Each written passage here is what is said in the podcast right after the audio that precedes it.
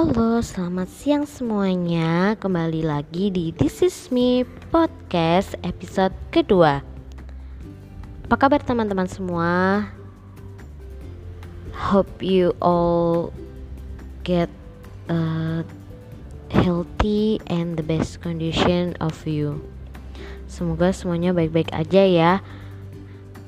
Kali ini, hmm, berdasarkan hasil evaluasi aku dengan episode sebelumnya aku mencoba untuk bercerita lebih uh, ceria lagi ya maksudnya lebih energik lagi. Karena kayaknya kemarin aku ceritanya agak lemes gitu ya.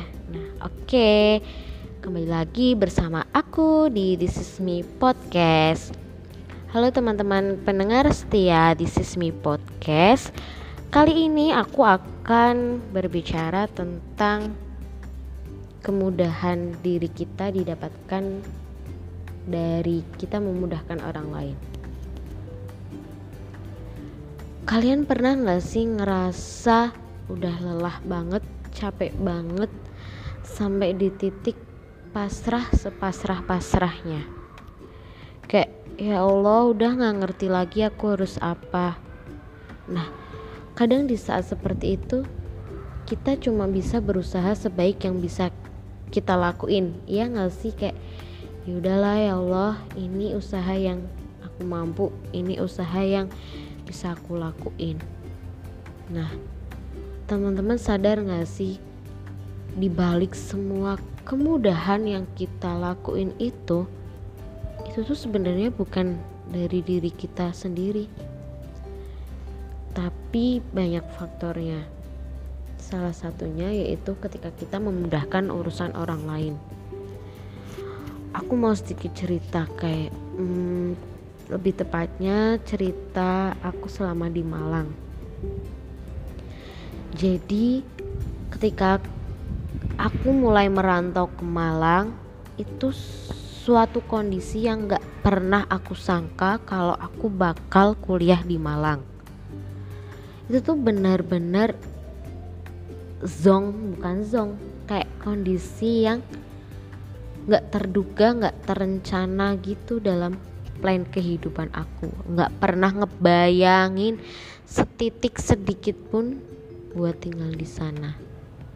Jadi waktu milih SBMPTN gitu kan milih PTN yang harus dipilih uh, pilihannya ada tiga aku milih UNES.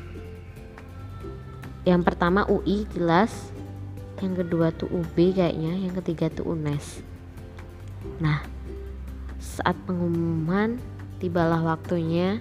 Ternyata aku diterima di Universitas Brawijaya. Dan itu letaknya di Malang Jawa Timur yang jarak tempuhnya dengan menggunakan kereta itu 10 jam dari Pekalongan. Gak ngebayangin bakal sejauh itu sama orang tua yang mana aku merupakan anak bungsu. Dari bayi bener-bener dari bayi itu aku dirawat oleh orang tua aku gak ada pembantu. Gak pernah jauh sama orang tua sekalinya jauh paling pergi keluar kota itu pun sama saudara. Nggak pernah yang tinggal sendiri. Nah dari sana uh, ternyata aku punya saudara di sana saudara jauh. Ya bersyukurlah masih ada family di sana ya. Dan beruntungnya lagi ada temen aku yang satu SMA yang kuliah juga di UB dan itu pun kita sama-sama uh, pilihan yang nggak disangka kalau kita bakal di Malang.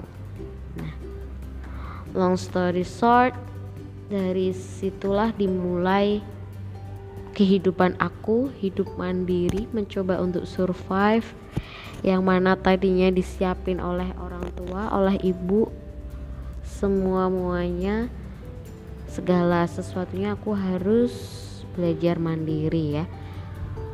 Belajar nyuci nyetrika masak. Nggak tahu deh skill masak itu aku dapetin dari mana. Kayak feeling aja gitu kalau pas masak mentok ya sayur gitu. Nah di saat itulah aku dipertemukan oleh seorang ibu kedua aku yang masya Allah kayak Allah tuh udah ngasih aku tuh bener-bener the, the best plannya Allah.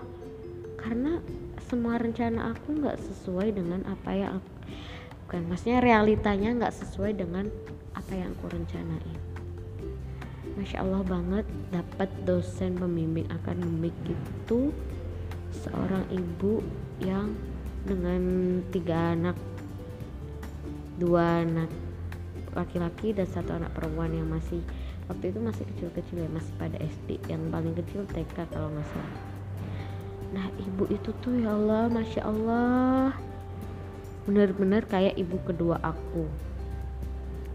Dari setiap bimbingan karena kan aku di, di Pekalongan ya nggak bisa KRS-an ya udah nanti aku KRS-nya ketika udah masuk.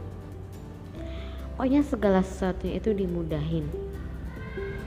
Nah selain itu aku dipertemukan oleh orang-orang yang masya Allah banget.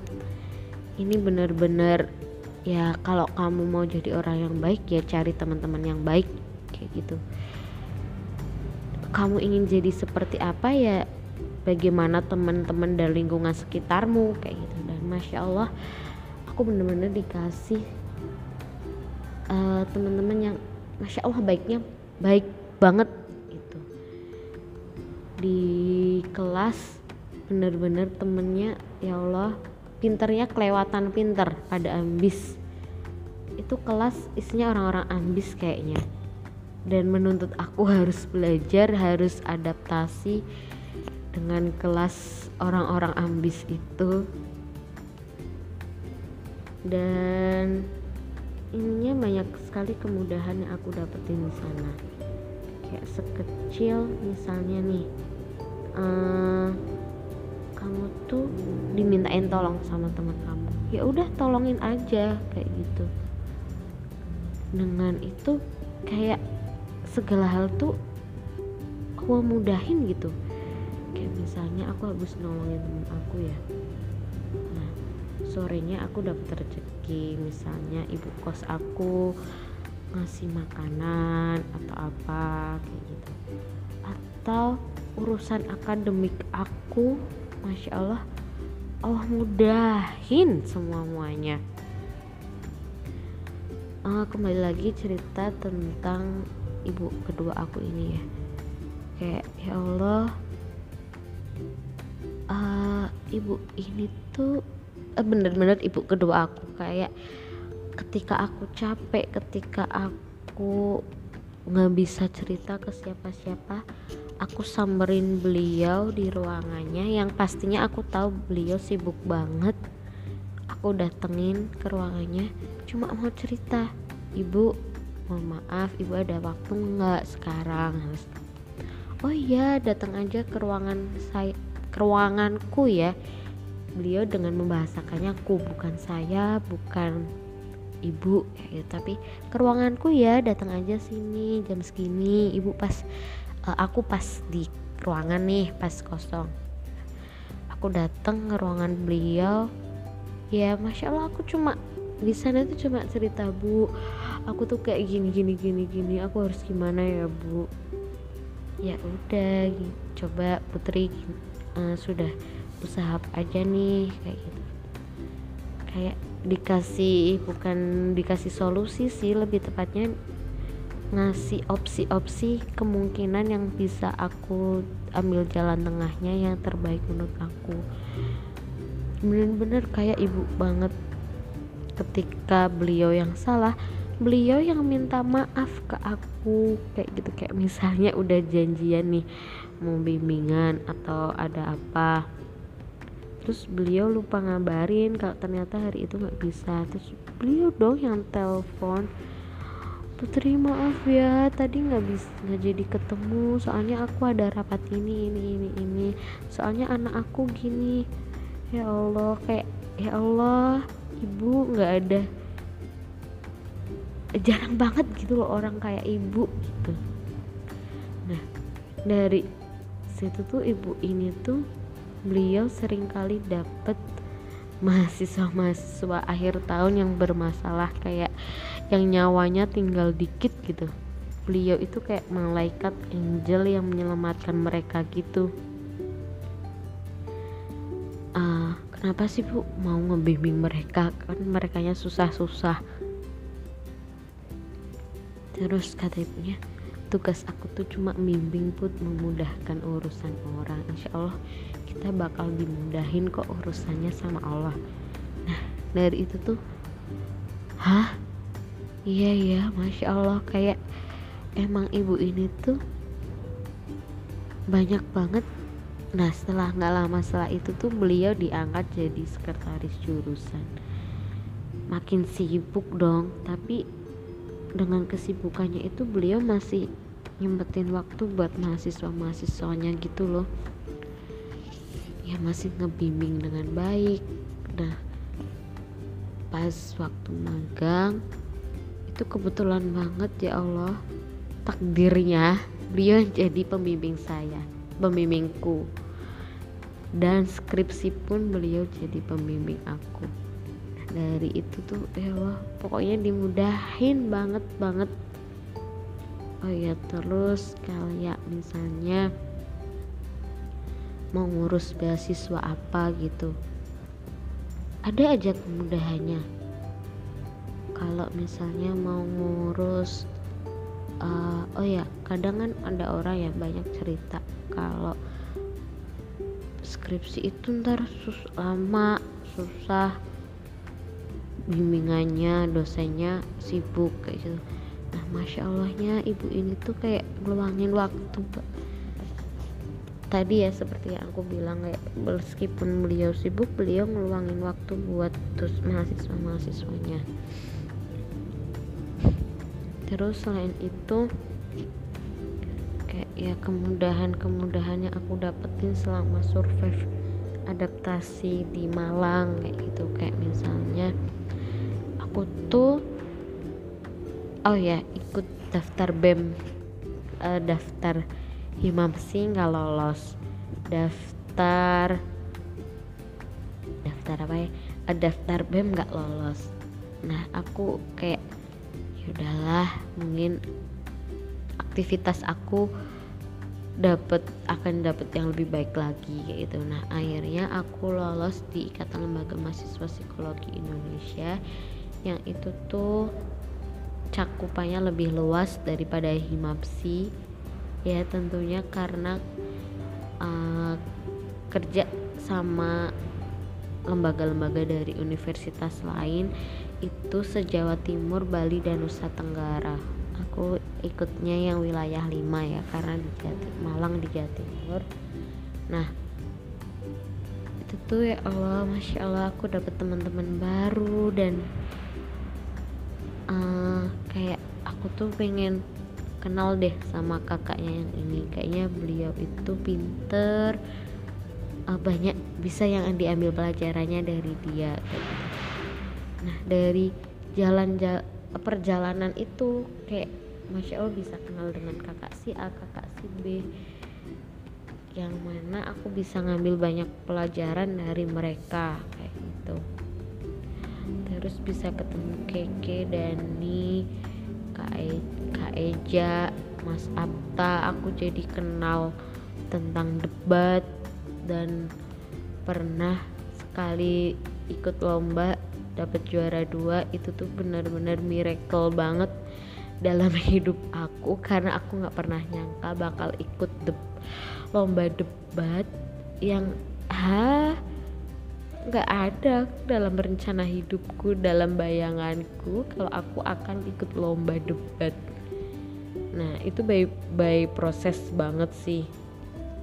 Kayak ya latihan sama Kaija sama Kata sama Alfi sama Dani. Temen-temen mentor aku Kak Deir Kak Ipit Kak Fitra Masya Allah kakak-kakak yang super duper baik banget. Selain itu juga dapet teman-teman yang super baik. Ya pokoknya ketika kita mudahin urusan kita insya Allah Allah akan mudahin urusan. Eh maksudnya ketika kita mudahin urusan orang lain insya Allah Allah tuh akan mudahin segala urusan kita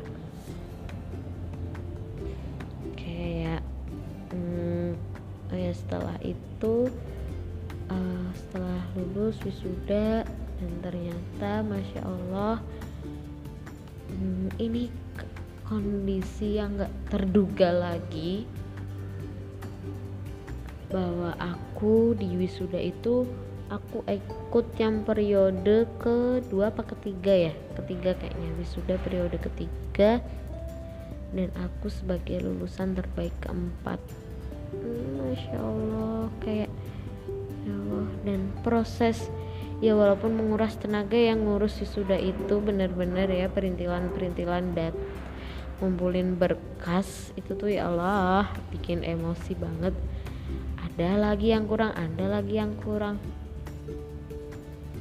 Udah janjian sama temenku ternyata walaupun daftar di hari yang sama ternyata nggak bisa wisuda bareng sama Faradika waktu itu kayaknya.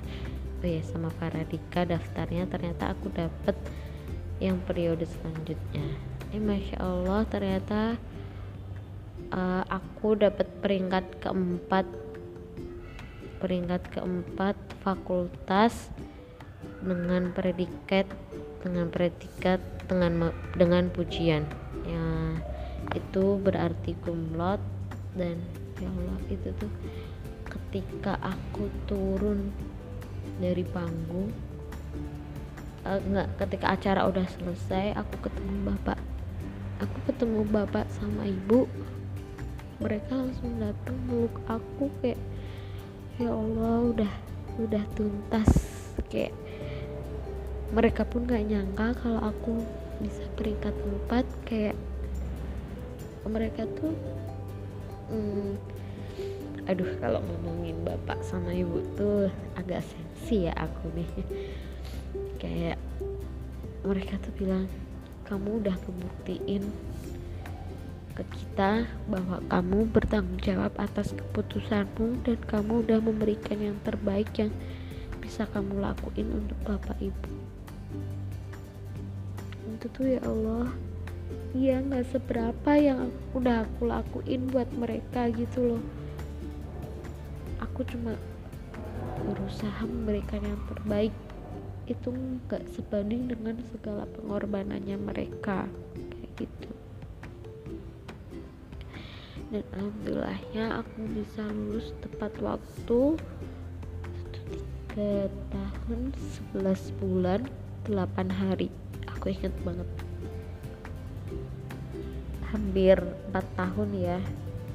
Tapi alhamdulillah tepat waktu karena aku janji tak akan ngerepotin mereka lagi kayak gitu. Nah setelah itu kan aku setelah di sana aku masih Malang ya. Kerja di Malang terus masih kerja sama sama dosen pembimbing aku. Di situ ibu ibu ini tuh ngasih uh, membuka jalan aku buat ikut paper. Ikut paper daftar aja dulu put. Enggak waktu itu ceritanya aku disuruh datang ke ruangan beliau kayak gitu.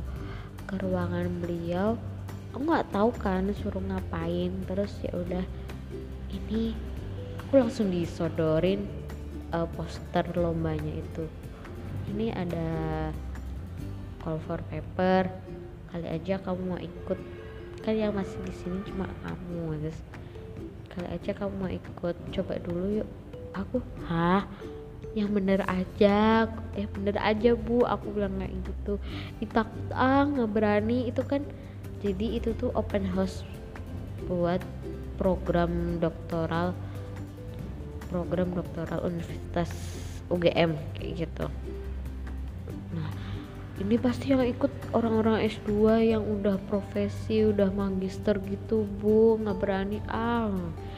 Terus coba ya ibu tanyain ke penyelenggaranya kalau misalnya buat S1 bisa kamu daftar ya. Terus beliau tanyain ke penyelenggaranya ternyata boleh.